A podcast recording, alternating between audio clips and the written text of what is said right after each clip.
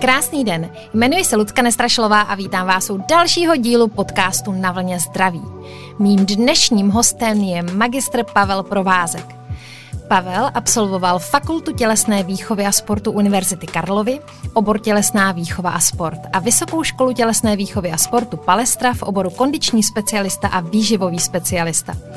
Je vyhledávaným trenérem řady vrcholových sportovců, včetně olympioniků a spolumajitelem společnosti vyrábějící sportovní výživu značky Survival. Jeho nejznámější rolí je pak role kondičního trenéra olympionika Lukáše Krpálka, jemuž se stará o silovou přípravu a výživu.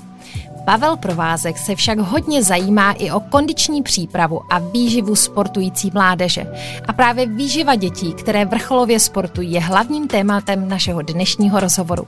Doufám, že si rozhovor užijete a načerpáte z něj spousta inspirace.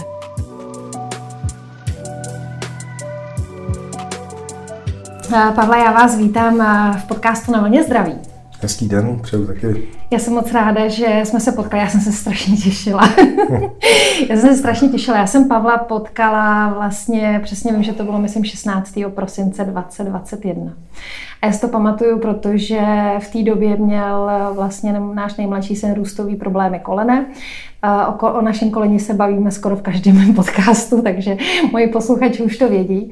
A tenkrát jsem vlastně navštívila naší fyzioterapeutku Lucku Machovou, která Pavla dobře zná a vůbec nevím, kde ta myšlenka přišla v té fyzioterapeutické ordinaci. Ale já říkám, Luci, já potřebuju, já přemýšlím nad tím, že asi tu výživu si myslím, že umím, protože ji hodně jako studuju, všechno sleduju, kupuju si různý webináře, kurzy jsem si nějaký udělala, tak jsem si říkala, že já jako moc dobře vím, co to dítě má jíst, já jsem v tom vlastně fakt dobrá.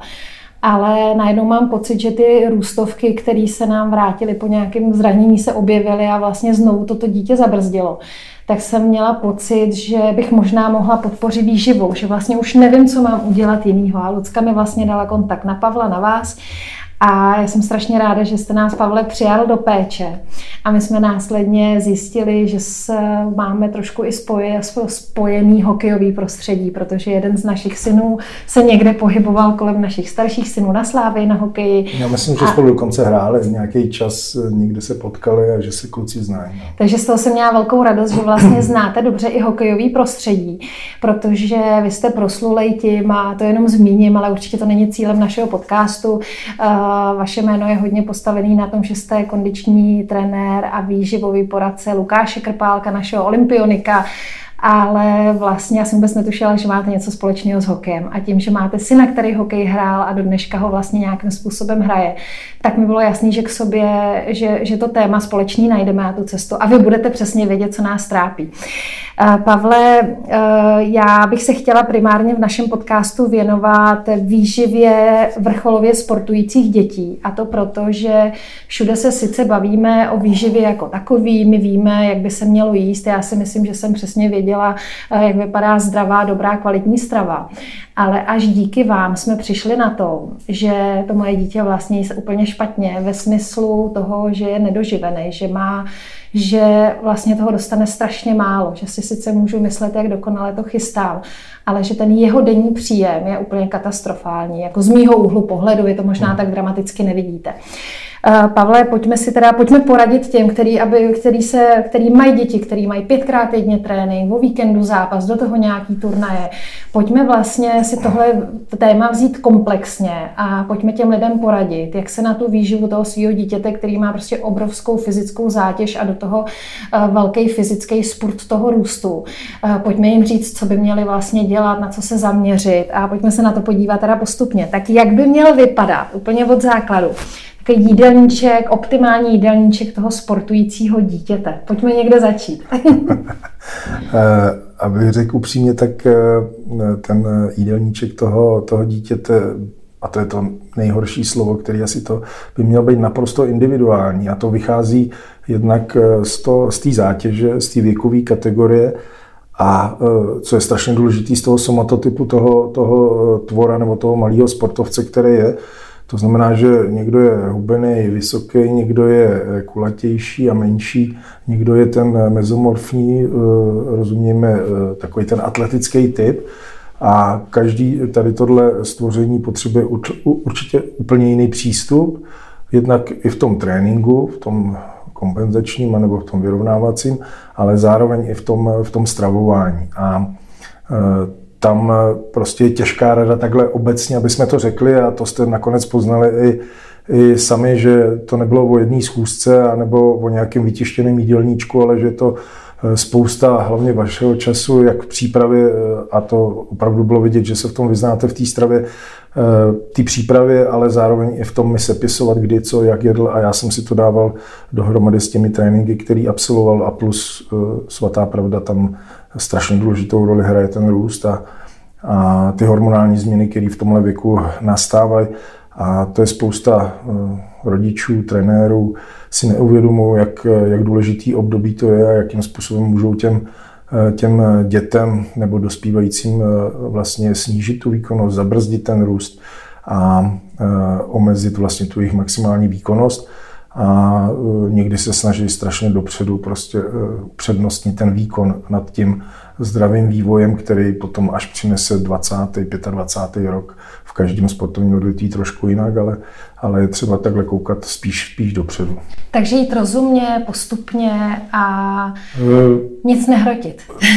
Tak, je, je důležité si uvědomit, nebo aspoň nějak částečně se v tom vzdělat, aby bylo jasný, že existuje nějaký bazální metabolismus, to, co to tělo potřebuje k tomu, aby vůbec dechalo, ani se nehejbalo, a pak do toho pomaličku vkládat ty aktivity eh, sportovní eh, plus další, které jsou a Eh, ta zátěž ve škole nějaká může být eh, ta psychická, že to všechno spotřebovává to energii, to tělo, takže tohle tam dávat jako mozaiku jedno k druhému a k tomu pak si to porovnat s tím, co to dítě nebo ten sportovec je schopný za ten den sníst a, a dostanete se k číslům, který vás potom zděsí, jak málo, málo je krmíme nebo špatně je krmíme, protože eh, na to neklademe až tak velký důraz co by měli, co by měli sníst. Je pravda, že pro mě takový ten největší šok, možná i můžu říct, že pro mě to fakt jako znamenalo takový ten jako zvláštní okamžik, že říkat, to je ono, tak znamenalo, když, jsme si, když jste mi tady řekl, zapisujte, co jí, jak, kolik má vlastně výdej, jaký má ten den aktivity. Mě k tomu fantasticky posloušely kalorické tabulky. Je to samozřejmě dřina to tam 24-7 zapisovat, ale viděla jsem vždycky neuvěřitelný efekt, protože já už po týdnu používání těch tabulek, kdy jsem zapisovala, co váša jí a byla jsem jako pyšná, že má to lososa a nevím co všechno, tak jsem jako zjistila, že vlastně je v hlubokém deficitu a pochopila jsem potom díky vám, že to není jako jenom o té kvalitě, že paradoxně někdy i to jídlo nemusí být jako super zdravý, protože my ho musíme dokrmit, ale že to je hodně o kvantitě. Jako mám pocit, že se o tom ale nikde nemluví. Jak moc je důležitá kvantita jídla u, spor, u, u dítěte, který fakt sportuje a má velký fyzický výdej? Je to tak, že eh, ta kvalita, na tu, na tu bychom měli dávat jako, jako prvořadý důraz a tam u vás ta kvalita opravdu byla. Ale eh, jenom to množství, nebo to množství potom je otázka, jestli to opravdu dokrmíme, do, dojíme. Eh, jsem strašně proti tomu, aby si někdo počítal a vážil si jídlo a to, o tom jsme se bavili spolu, ale jediná cesta, jak to zjistit, jak to opravdu je, tak ten začátek takhle musíme udělat. Dělám to i u těch vrcholových sportovců, že v tom prvou počátku, než je poznám, jak fungují, jaký mají metabolismus, eh, jak co na ně eh, působí, po čem jsou schopní přibrat, po čem jsou schopní schodit, jak se vyvíjí jejich svalová hmota, tuková složka, to všechno se tady pozoruje, měří a z dlouhodobého hlediska vyhodnocuje vůči tomu výkonu, tak něco podobného je třeba dělat i u těch malých sportovců, ne s tím zaměřením na výkon, ale na ten růst, na ten, na ten zdravý růst, když si uvědomíme, že že pokud v tomhle období zanedbáme právě třeba tu bílkovinou složku a, a i tu energii, která k tomu je potřeba, aby se vyvíjely vazy, klouby, eh, kvalita kostí, že to všechno v tomhle dáváme základ k tomu, aby ten sportovec jednou eh, dospěl až do té vrcholné formy a eh, nepřišlo to, co se často stává nebo potkávám Eh, ty mladí sportovce nebo studenty, kdy mi říkají ve 20, já jsem hrál hokej, já jsem dělal gymnastiku, já jsem dělal fotbal a když se zeptám proč, protože jsem měl nějaký zranění. Ano, každý ten sport nese riziko v tom, že se může člověk zranit, ale většina z nich vypadá nebo přichází z toho, že jsou přetrénovaní, anebo že jsou nedoživení, anebo že tam je nějaká prostě vlastně deficit třeba té stravy, anebo Eh, toho, toho, té suplementace, která by tam mohla vstoupit, aby se dohnalo to, co je potřeba. A vnímám to teda dobře tak, že my zakládáme už právě v tom dětském věku nebo v té době té puberty toho růstu, eh, zakládáme na to, jak dlouho ten sportovec bude schopen aktivně sportovat? Jednak, jednak je to ta strava, ten, ten eh, dlouhodobý eh, vlastně výkon si zakládá jak na té stravě, tak na, tý, na tom tréninku, na té všestranosti, kterou, kterou se snažíme tlačit a možná k tomu přijde dneska i řeč. A e, taky na tom, na té regeneraci, která je důležitá, ať je to spánek, ať jsou to různé kompenzační cvičení a, a takovýhle e, prostě procedury, takže to všechno do toho vstupuje. Ono, většinou to ty rodiče, trenéři e, chápou tak, že jde o ten výkon, o ten výsledek a e, zapomínají na to, že ta kategorie dorostu a, a juniorů prostě není ta, která mě zajímá. Mě zajímají, a to mě asi eh, nejvíc, aby mi vydrželi co nejdíle. Eh, teď jste měla možnost se tady potkat ze sportovkyní, který je 35 a je schopná plavat ještě časy na uh, úrovni republiky medailový a, a to, z toho já mám radost, že s tím člověkem dělám 17 let a ona vypadá, jak vypadá, ještě dokáže tyhle výkony dělat a takže to, to si myslím, že podstata toho našeho uh, snažení, aby to takhle bylo, protože vidíme, že ty, kterým se věnovali a můžeme zůstat u toho hokeje, uh, ten náš nejslavnější hokejista, tak uh, když já si to poskládám podle sebe, tak v jeho počátcích byla maminka, která mu dělala ten full service eh, v tom zahraničí a, a ta strava, to je jedno, jak byla složená kvalitově, nebo tom, ale byla tam a ten, ten, to zázemí tam bylo připravené a díky tomu si myslím, že i to hraje roli mimo genetiky a dalších věcí, o kterých jsem mluvil, takže že může sportovat tak dlouho, jak sportuje a, a je zdravý. Jasně, tak nemusíme asi tvrdit, že z každého uděláme vrcholového sportovce, to... ale oni, když ty děti od malička sportují, já jsem to viděla, když se Váša musel skoro na rok zastavit, tak pak jim ten sport chybí, že, že oni chtějí vydržet co nejdíl a co nejdíl se udržet ve zdraví. A já jsem fakt měla pocit, a já si myslím, že to byla jeden vlastně z věcí, který nám i ty růst, to, že jsme hodně jako posílili stravu díky vám, že to byla jedna z věcí, které opravdu i ty růstové problémy kolene, což si člověk řekl, co vám každý, každý ortoped vám řekne, no tak prostě nebude půl roku sportovat. Tečka. Přirozený, no. No jasně. Eh, naše fyzioterapeutka Lucka Machová, kterou oba známe, tak řekla, hele, jako eh, já doporučuji, aby radši sportoval, jenom omezte prostě určitý aktivity a současně si myslím, to byla jedna věc a v podstatě bez sportu nebyl a hokej hrál pořád, tak eh, jsme do toho šli hodně silně tou stravou a, a vlastně najednou to vymizelo, najednou ten problém nebyl, že to posílení toho těla jako zevnitř jsem, a já jsem měla vždycky strašnou radost a chodíme k vám do dneška, přijdeme příští týden zás, kdy vlastně ten první měsíc jsme měli největší sport a to byly, já nevím, tři kila, nevím kolik vejšky a já jsem najednou koukala, že ano, ono to funguje, hmm. jako ono to jde. A možná, že ty kalorické tabulky můžou znít i negativně, jako, jako pojďme to nepočítat, ale já si fakt myslím, že jako pomůcka do základu, jenom zjistit, já už je dneska nepotřebuji víc, hmm. protože já to fakt vím, ale do ten základ si myslím, že na tom je dobrý postavit. Určitě, aby jsme si udělali ten obraz, eh, toto, k tomu, o čem teď jste mluvila všeho, mě napadá ještě jedno strašně důležité slovo, kde je ta individualita, tak by měla být ta přiměřenost. A jak přiměřenost v tom pohybu, tak i eh, co se týká ty stravy, eh, každá ta naše činnost by měla být přiměřená k tomu, co se zrovna děje. A to dítě nebo ten sportovec prochází různými odvětvími nebo eh, dobami toho vývoje, tak prostě hol, když vidím, že tady přichází ten růst, no tak hol budu muset na chviličku něco ubrat.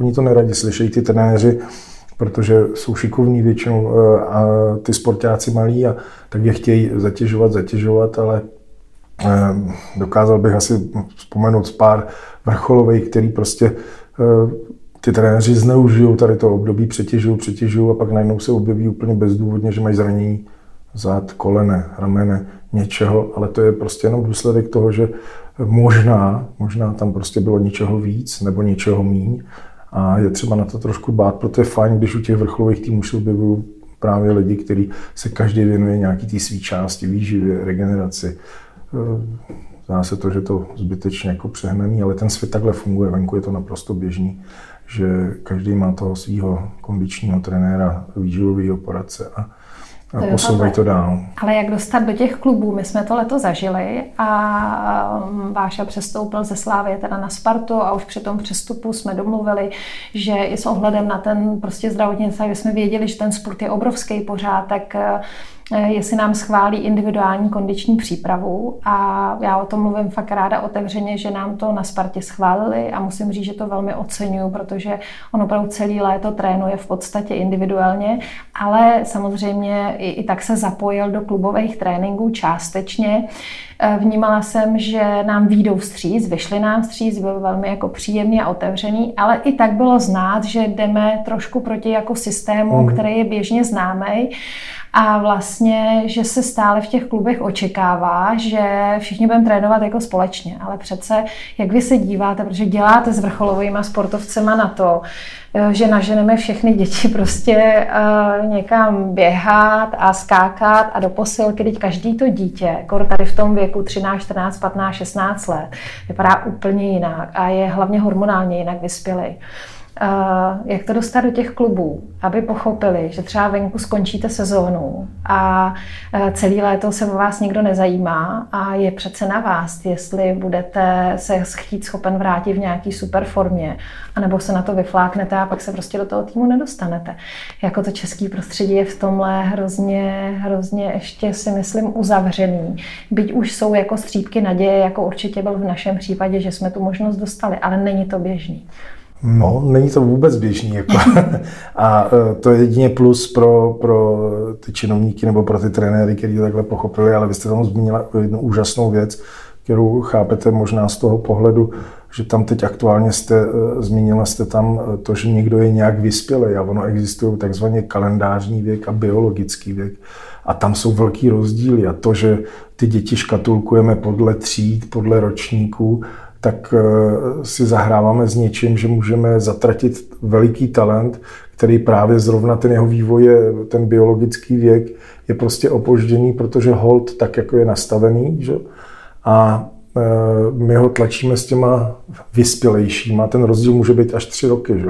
A je to strašná škoda, protože tyhle kluci potom třeba z toho systému vypadnou, protože se srovnávají s těmi ostatními, říkají, ty nemáš výkon v tomhle, ty neděláš tohle takhle, ale tam ta podstata není. A to se snažím, to když děláme s tou mládeží, aby tohle ty trenéři vnímali, že ještě neznamená, že teď v 15 prostě neudělá takový a takový výkon, nezaběhne nebo nezvedne tady tohle, že to ještě není prostě hotovo, že třeba na to koukat jako na celkově toho sportovce, který ho chci, aby, aby sportoval. Dneska máme problém, že málo dětí sportuje, že? a já bych chtěl, aby nikdo neodpadával, aby zůstali u toho sportu, ať vrcholového, kondičního, anebo eh, rekreačního, tak by bylo fajn, aby těch lidí zůstalo co nejvíc a tady eh, je velký prostor eh, pro ten systém, aby pochopil, že ta individuální příprava a přiměřenost k tomu biologickému věku je jedna z těch alfa omek toho, jestli, jestli to dítě přetížíme nebo znechutíme mu to tím, že prostě ho budeme porovnávat s těmi mnohem, mnohem lepšími, protože zrovna jim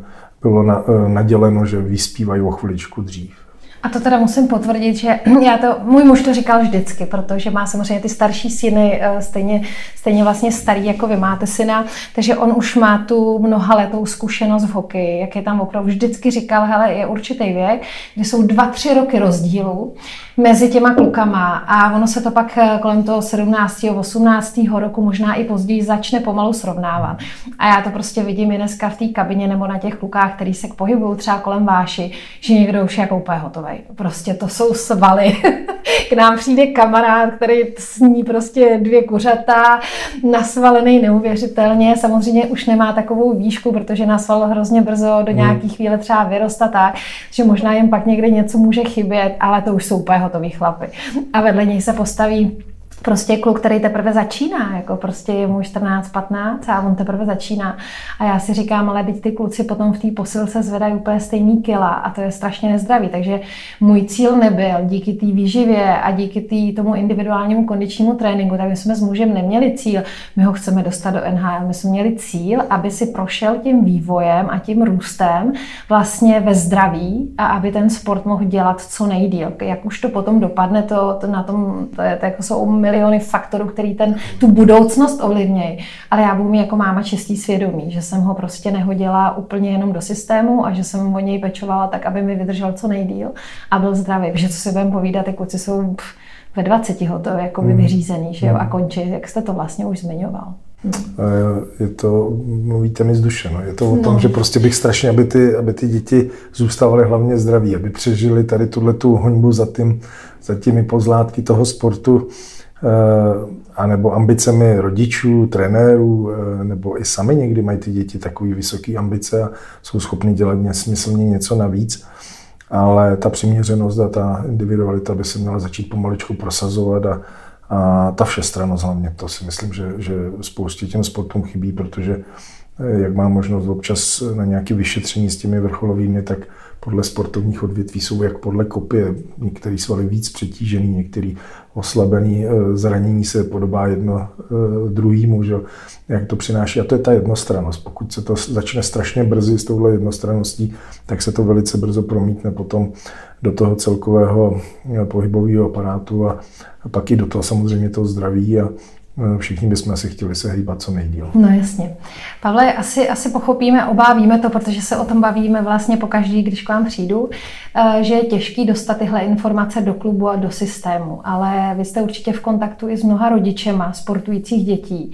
Jak eh, vlastně problém výživy a nebo třeba nastavení té individuální kondiční přípravy vnímají rodiče?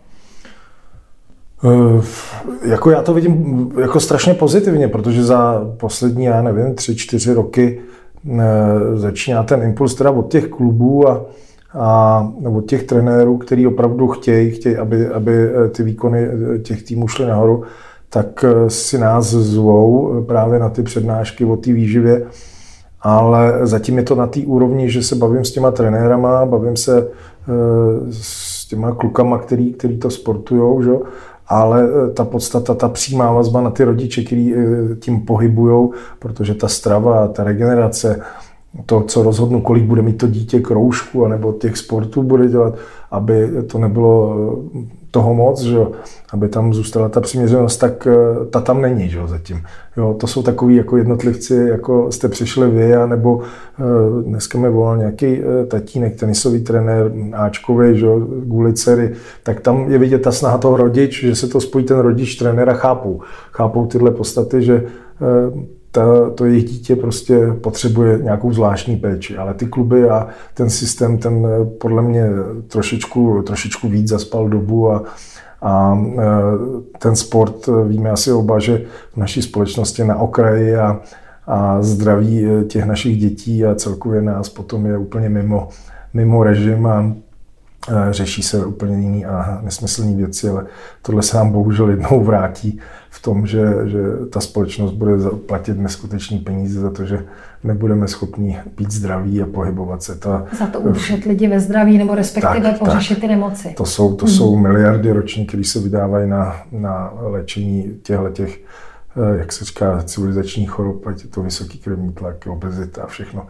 Ta, ta hypoaktivita nebo skončení brzo ty aktivity eh, sportovní, protože je tam to zranění a ty eh, vyberou si nějaký zaměstnání, sedaví, nepohybují se ty lidi, to, to všechno se nám jednou vrátí, ale doufáme, že ta doba, ty světlý zítřky přijdou a někdo si uvědomí, že ten sport je stejně důležitý jako všechny ostatní naše činnosti, které tady v té společnosti jsou, že to nese to sebou tu podstatu toho, ty dlouhověkosti, nebo eh, dneska u seniorů se ví, že eh, ta pohybová aktivita, ty silové prvky nebo ty aerobní, že prodlužují tu schopnost sama sebe obsluhovat a, a fungovat. Takže tam, tam je Západ dneska, chápe to takhle a podporuje tyhle aktivity. Takže jsme přeskočili od těch dětí až k tomu, ale takhle to chápu v, tý, v těchto souvislostech já, že pokud ne, dobře nezasejeme u těch mladých, že pochopí, že ten denodenní pohyb je naprosto běžný, běžnou součástí, tak, tak ty návyky nebudou mít a, a skončí to tak, jak to končí.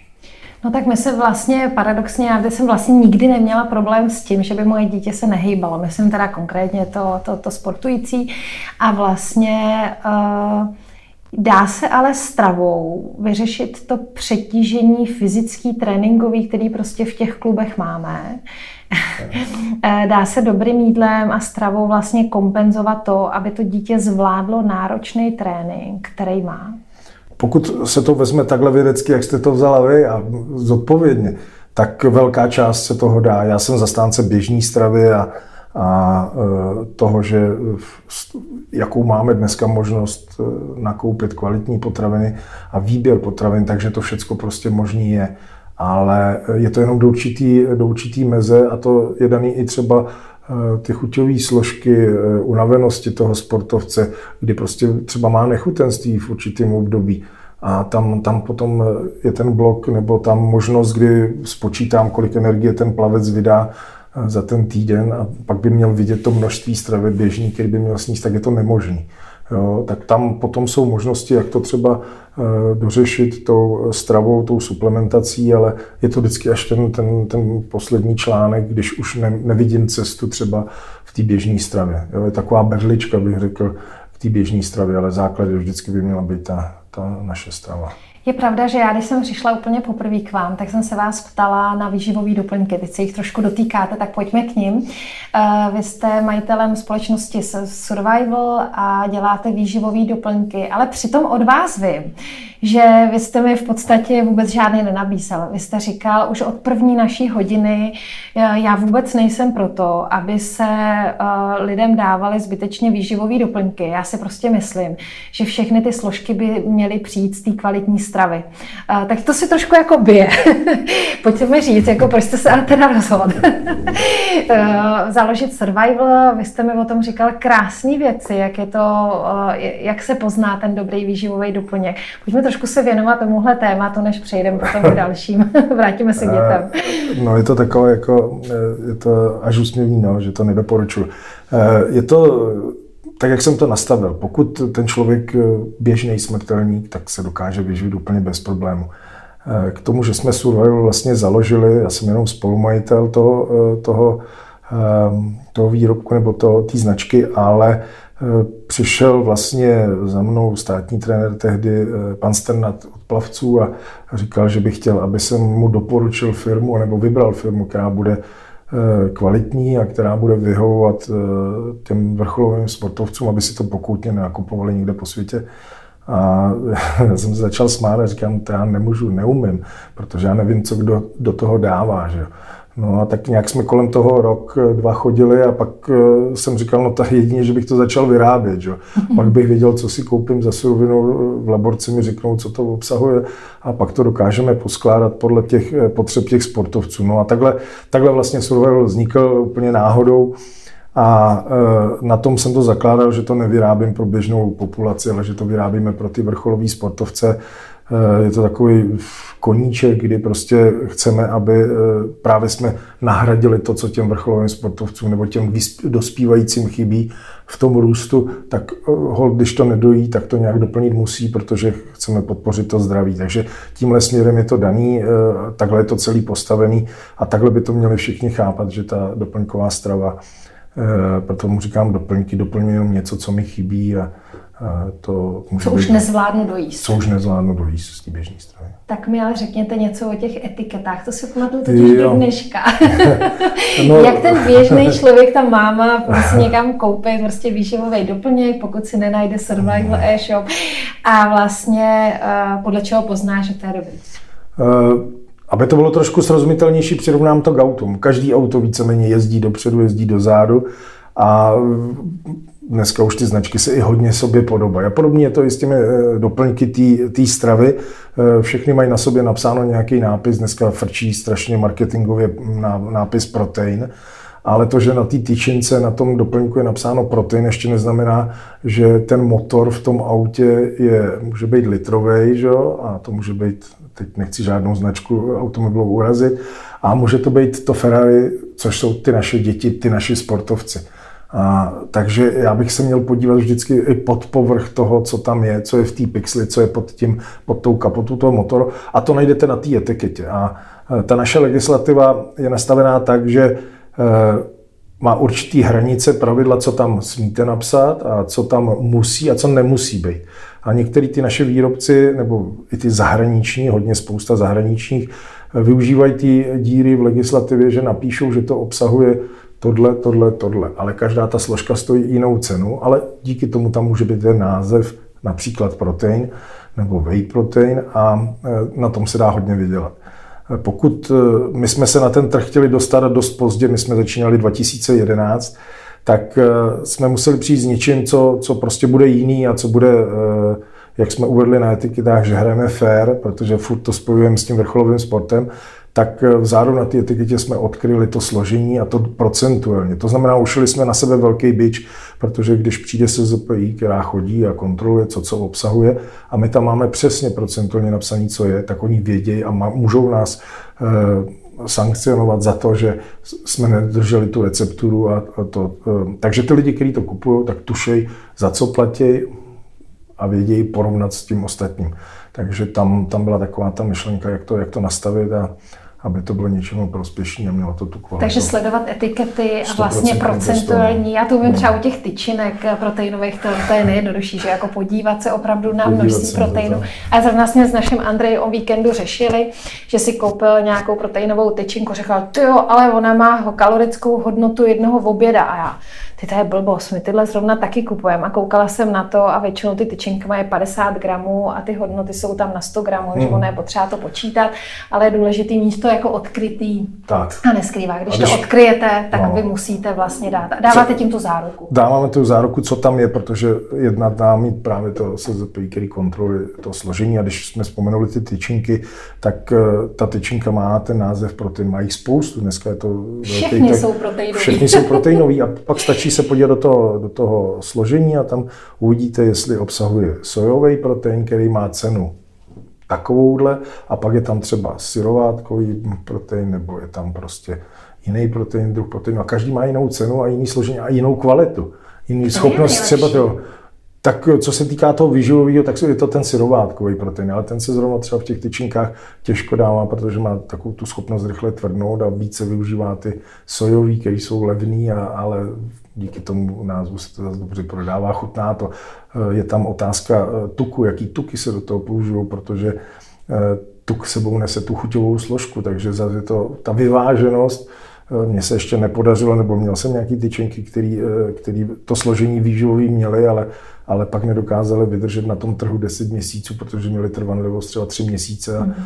prostě ta kvalita plus ta chuťová složka prostě dost dobře nejdou a, ještě, ještě na tom nějak eh, pracujeme, aby, aby jsme se dostali k tomu, co bychom měli spojit a mohli tam napsat, že hrajeme fér a že to má tu kvalitu, takže není to jednoduché.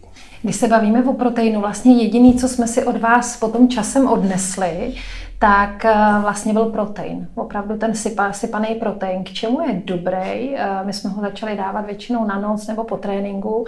Jakou vlastně má úlohu právě třeba u toho rostoucího vrcholově sportujícího dítěte? A každý z nás, nebo podle Mezinárodní eh, zdravotnické organizace, tak eh, je 0,8 eh, gramů na kilogram hmotnosti potřeba proteinu, aby to tělo regenerovalo, aby prospívalo.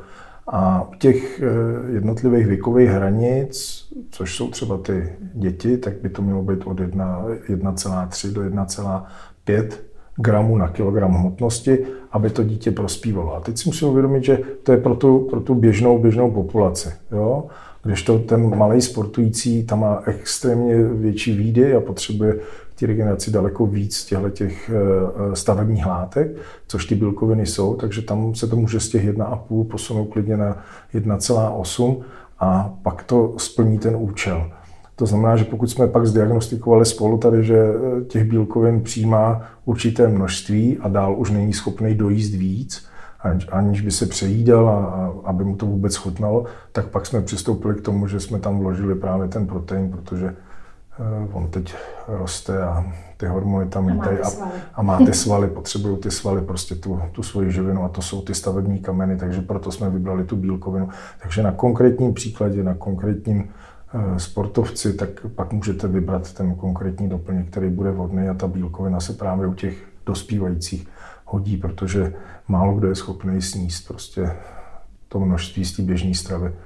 A jaký typ vybrat, tak to zase záleží, jestli ho používáte po tréninku, kde ty proteiny by měly být eh, v určité kvalitě eh, a předpřipravený k tomu, aby to tělo je nemuselo tolik trávit, tak to jsou třeba ty po tréninkové proteiny, anebo pak to může být třeba na eh, té bázi kaseinu, tvarohu, eh, si pomůžeme představit a ty jsou spíš na večer, aby to tělo mohlo regenerovat během noci. Takže i v tom je potom důležitý ten výběr, že to nejde tak si koupit jenom něco a a dát to tam. To je pravda, že jsem začala večer dělat ty pudinky s těma piškotama na noc.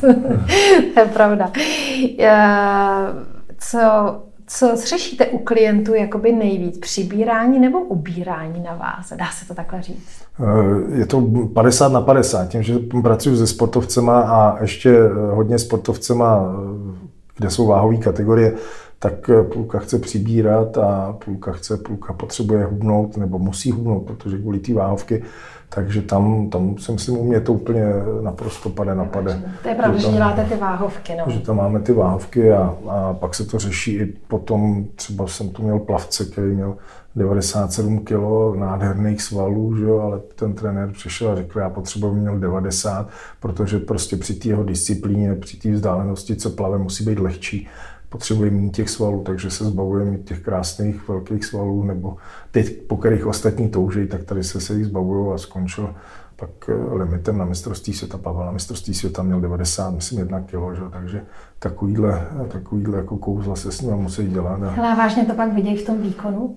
Eh, je to, to, to je podložený právě tím měřením, na který s Vaškem chodíte, že se to dá porovnat. Vždycky vidíme, máme tam před tím mistrovstvím měření a vidíme, jaký časy zaplavali Eh, s jakým složením těla, takhle se to snaží porovnat. Ne vždycky to úplně musí sednout, jak jsme říkali, je to mozaika vícero faktorů, do kterých může vstupovat třeba i eh, psychika, která je strašně důležitá, ale tyhle ty parametry, takový ty antropometrický, tak se dají porovnávat s tím výkonem, který je a vždycky se to snaží takhle naladit. Pavla, mluvíte o psychice, mm, co si budeme povídat jako při hubnutí, máme rádi to jídlo, že? A při hubnutí prostě dochází k nějakému omezení. Já myslím, že těch vrcholových sportovců to je jako součástí práce ale jakým způsobem třeba pracovat s tou hlavou ve chvíli, nebo jako, jaká je vaše zkušenost, co funguje na ty svěřence, kdy jim řeknete, tak musíš subnout jako 7 kg. Já, já bych to jako potřebovala, jo? ale vlastně si říkám, já se budu strašně trápit.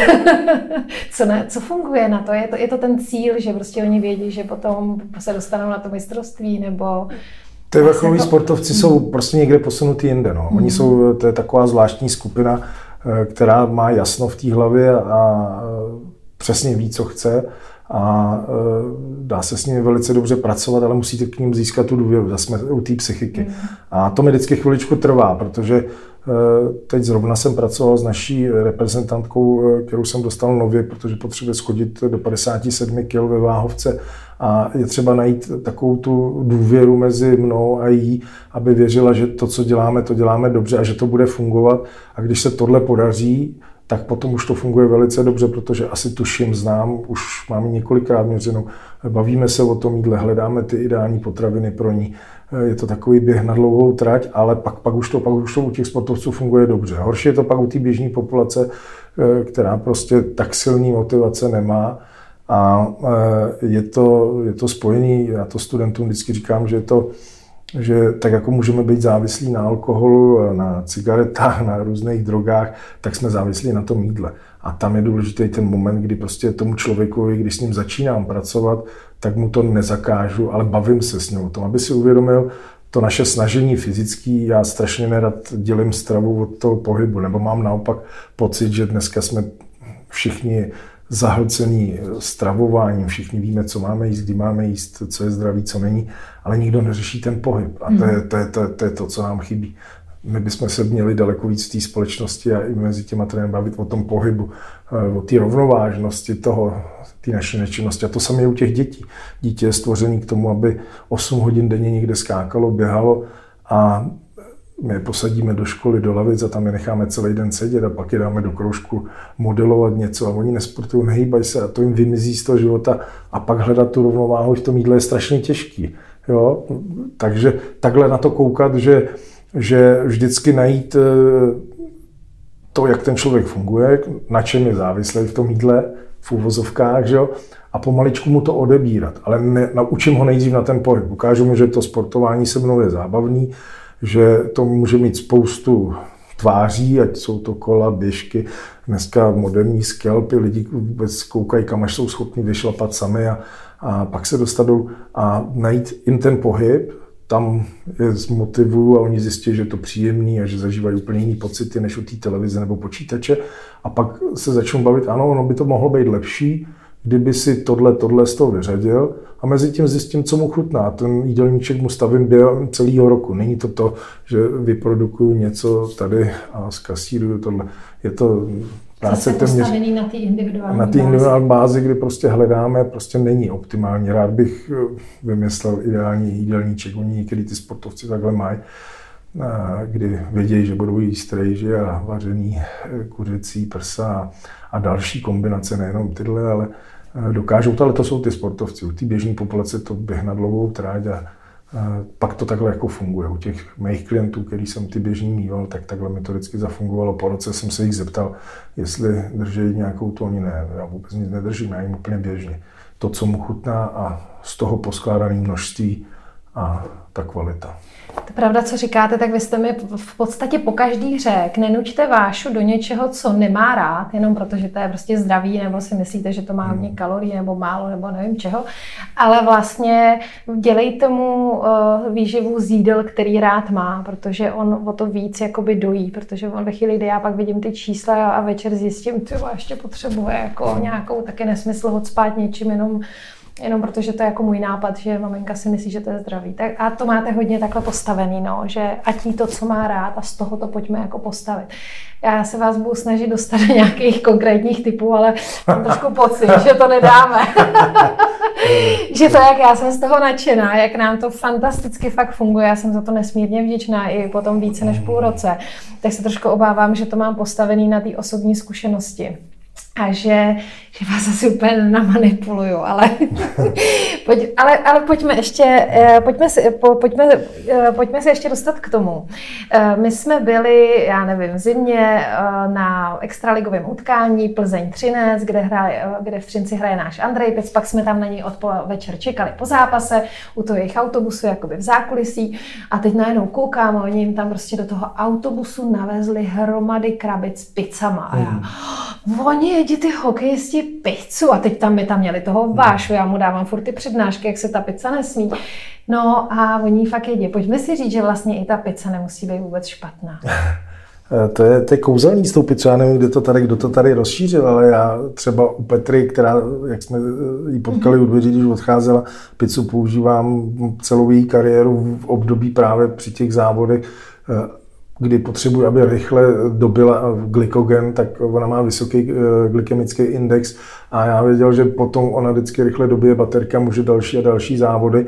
A eh, já nerozlišuji jídla na, na vhodný, nevhodný, zdravý, nezdravý, ale je to vždycky o množství a o čase, kdy to do toho jídelníčku a dne zakomponujete, aby to zafungovalo. Takže eh, to je o tom znát asi a tušit, co jak v tom těle zhruba funguje vyzkoušet to, jak to u toho daného jedince funguje a pak s tím pracovat právě během toho výkonu, po výkonu. A ta pizza, ta, ten glykemický index má někdo prostě v tom třinci, eh, je vidět, že je asi na úrovni a ví, že prostě ty kluci potřebují dobít baterky, takže prostě jim to tam klidně pustí, ať, ať, ať dobijou ten glykogen. A, a je to teda a... o tom, že dobijou glykogen a lépe budou regenerovat po tom zápase? Přesně tak, tam eh, ten hokejový výkon, je to nějakých 40 vteřin zátěž, pak si jdou sednout, tak je to takový, že hodně používají tu glykogenovou zásobu, která je uložená ve svalech, v játrech a e, to pak je potřeba dobít, aby, aby byli schopni zregenerovat, takže tímhle způsobem e, tam někdo uvažoval a e, je to lepší třeba než nějaký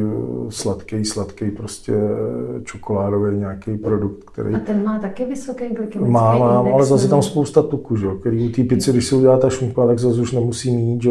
Je to o tom, jak to, jak to, jak to nastavíte, co, co si vyberete a, a a zase může do toho vstupovat ten somatotyp, jaký je, jestli je to ten hubený, tak klidně může mít i víc toho tuku a zase ten kulatější, ten by zase měl brát na to, aby ty energie tam nebylo za stoly, protože by se mu ukládalo ještě víc, než má uloženo. No je pravda, že Váša vás má rád, protože od té doby ta pizza se tam prostě objevuje. Co burgery třeba, jako kdy jsou třeba vhodný, v jaký fázi toho tréninkového dne? No tak burger sám o sobě jako eh, tím, že je to hovězí maso, je tam spousta, spousta bílkovin. Zase to musí být kvalitní burger, jo. musíme se bavit Baví o tom, aby, aby, jsme, třeba. Aby, eh, aby, jsme, aby jsme nepodporovali nebo nějaký, nějaký fast foody, ale eh, když si připravíme a, a s těmi s mými sportovci to děláme, že občas máme takový dny, kdy si něco jdeme udělat, navařit a ugrilovat, tak ten burger prostě se vezme kvalitní hovězí maso a a tak tam je spousta bílkoviny, někde kolem těch 20 gramů ve 100 gramech, že? takže tam asi by toho moc špatného nebylo. Pak je otázka toho obložení té zeleniny, zas nebude asi problém. Nějaký dobrý sír, ten už bude teda tučnější, ty dobrý síry musí být tučnější, jinak by nechutnaly.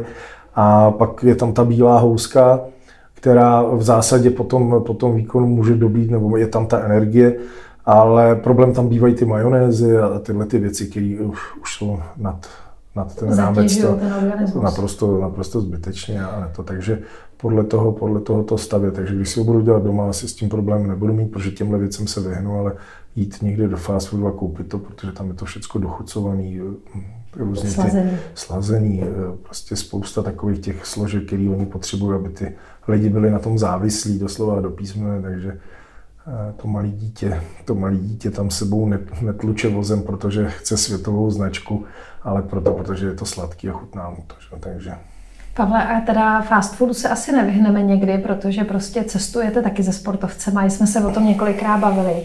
Co teda volit v tom fast foodu? Je tam spousta věcí, které se dají vybrat. Eh, já, jak to říká, to úplně správně, nemělo být to říká, ale vždycky no, mě donutí... si říct jako upřímně, tak jako upřímně, potkáme ho každý občas. upřímně mě tam vždycky dotáhnou, že jo, ale eh, je to jako eh, velice zřídka, není to pravidlem a Jasně. většinou to je spojený s tím, že se zadaří, anebo že ta náročnost toho tréninku byla vysoká. Je to takový jako spíš odměna za to, co, co se asi událo předtím. A e, je to otázka za výběru toho, z čeho se to skládá. Já se v tom teda nevyznám, ale oni to znají úplně perfektně. co, co zna. Takže mě ukecávají, co, co se dá, co kde není a co kde je. Takže tam, tam to řídějí oni a já to pak jenom tak jako pochutnávám, jestli je to pravda, jestli mi nelhali. Takže... Já to teda taky nemyslím, to je no, pravda. E, takže zvolit to... nějakou třeba tortilu, salát a, přesně, a přesně na tohle mě naposledy utáhli, že ty tortily byly takový jako spousta zeleniny, nějaký maso v tom bylo a a ty majonézy tam bylo někde na spod nebo něco takového, nebo tam byly dokonce i nějaký suchý, jenom jako na grilu. Říkám, vůbec se v tom nevyznám, ale musím to ochutnávat. Ale čas přes... času to potká i vrcholového sportovce, i vás jako výživáře. Je to tak. A ještě, protože jsem pochopila, že vás nedostanu ke konkrétním typům, ale tak ještě kruta nebo kuře. Eh, jednoznačně v naší zeměpisných šířkách eh, krůta. Není to tak eh, sprofanovaný. Řekl bych, že rostou v takových přirozenějších podmínkách, protože není tak poptávka, když to ty kuřata, pokud jsou z těch běžných chovů, nebo běžných, oni jsou, těch chovy vidíme v televizi kolikrát, v jakých podmínkách toto, takže toho se trošku bojím a a uh, úplně nevěřím tomu, jakým způsobem se podporuje ten rychlej růst, že? takže spíš, spíš věřím tomu, co ať je to králík, ať je to ta kruta, nebo ta ryba, tak k tomu mám větší důvěru než, než toto. Samozřejmě někdo může argumentovat, že chodí na farmu a kupuje si kuřata, tam nemám jediný problém s kuřetem. E, zase to o tom původu. O kvalitním zdroji vlastně, který tam je. Tak. tak. Jo. No. Ten náš rozhovor vyjde až do doby sezóny kdy vlastně ty děti brzo ráno vstávají, e, buď jdou na trénink nebo jedou do školy, ze školy mají nějaký trénink, v podstatě jsou v nějakém zápřehu skoro 24-7, spánek nějaký, o víkendu se hraje. Na co si v tomhle období dát největší pozor, když teda aspoň si řeknu, hele, dám si bacha na jednu, dvě věci, aby to to dítě nějakým, já vím, že chcete být individuální, ale aby to ten sportovec vlastně zvládal všechno, že ta zátěž je jak mentální, tak fyzická, spánek je prostě všelijaký, ale samozřejmě to je asi to klíčový v tom dospat vždycky tu únavu. Ale na co vy byste si dal jako táta třeba toho hokejisty bacha? Eh, na tu pravidelnost, aby jsme jim zajistili my, bohužel oni v tom věku, že jim dám eh, nějaký koruny a kup si někde nějakou sváču, eh, to je to největší riziko a to bych, to bych nedělal a, a vždycky jsme se tomu snažili vyhnout, protože pokud on bude mít nějaký režim a od malička je na ten režim zvyklý, to jsem viděl třeba u našeho mladého, tak on s tím režimem nemá problém, protože je tu postavený podle těch chuťových složek i těch výživových, a pokud jim dáme tu volnou ruku, že se sami někde dokrmějí, tak vyberou tu nejhorší variantu. A to ne ve špatném, ale prostě ona se jim nabízí. Reklama, příležitost, kde to najdou, je to na každém rohu, tak eh, to je ta chyba. Takže pokud to někdo z těch rodičů chce nějak řešit, tak bohužel je to zase jejich oběť nebo oběť těch maminek, eh, že eh, to prostě připraví. Připraví to do nějakých svačinek a tohle a on ví, že sáhne do té tašky a, a spolkne to, co má tu, tu hodnotu. Myslím, že s tím máte velice eh, dobrou zkušenost a eh, že je to příšerná oběť a stojí to čas, stojí to peníze, ale eh, je to ta kvalita investice do toho mýho Ferrari, do toho motoru, leju ten kvalitní olej a ten kvalitní benzín. To si nikdo neuvědomuje, že ač je přesvědčený, že to jeho dítě je geniální, co jsme všichni přesvědčeni. To všichni. všichni. Všichni si to naprosto, máme naprosto, pět a všichni byli výborní. Všichni jsou, všichni jsou dokonalí a geniální, eh, naprosto, naprosto s tím souhlasím, že jsme o tom přesvědčení, tak nechápu, proč bychom do toho měli dávat ten nejhorší volej do motoru a nejhorší benzín, který tam je. To je prostě takový jednoduchý vysvětlení a každý si to srovná v hlavě, jak chce.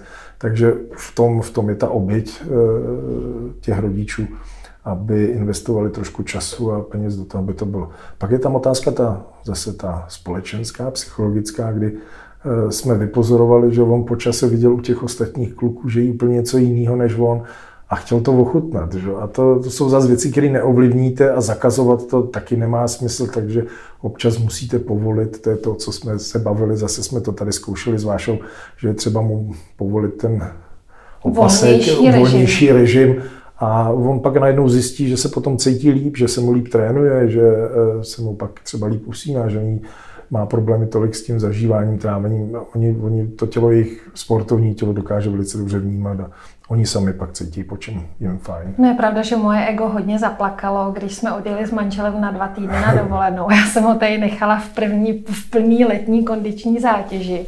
A hned poté jsme přišli k vám a já jsem si říkala, tak a teď to schytá já on byl na tom strašně dobře. a prostě on se mi pak úplně vysmál, že já tady přes půl roku držu a zapisuju a pak mu nechám volnou ruku. Ale já mám pocit, že to jako pochopil vlastně. A já, je pravda, že jsem ho sledovala přes aplikaci Twisto, kde je jako platební karta a přes dáme jídlo.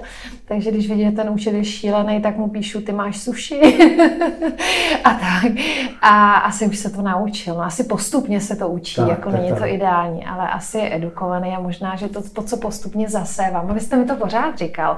Já jsem trošku neměla tu naději a vy jste říkal, nechte, dejte postupně, pomalu. Hmm. A on si, jemu to jako dojde. Ne, ne, oni jsou, uh, oni jsou strašně vnímaví my je strašně podceňujeme a já to vidím s těma mladýma, dělám, dělám dost hodně, nebo mladýma kolem těch 15, 17 let. A je to strašně zajímá, nejenom kluky, ale i holky eh, dvojnásob.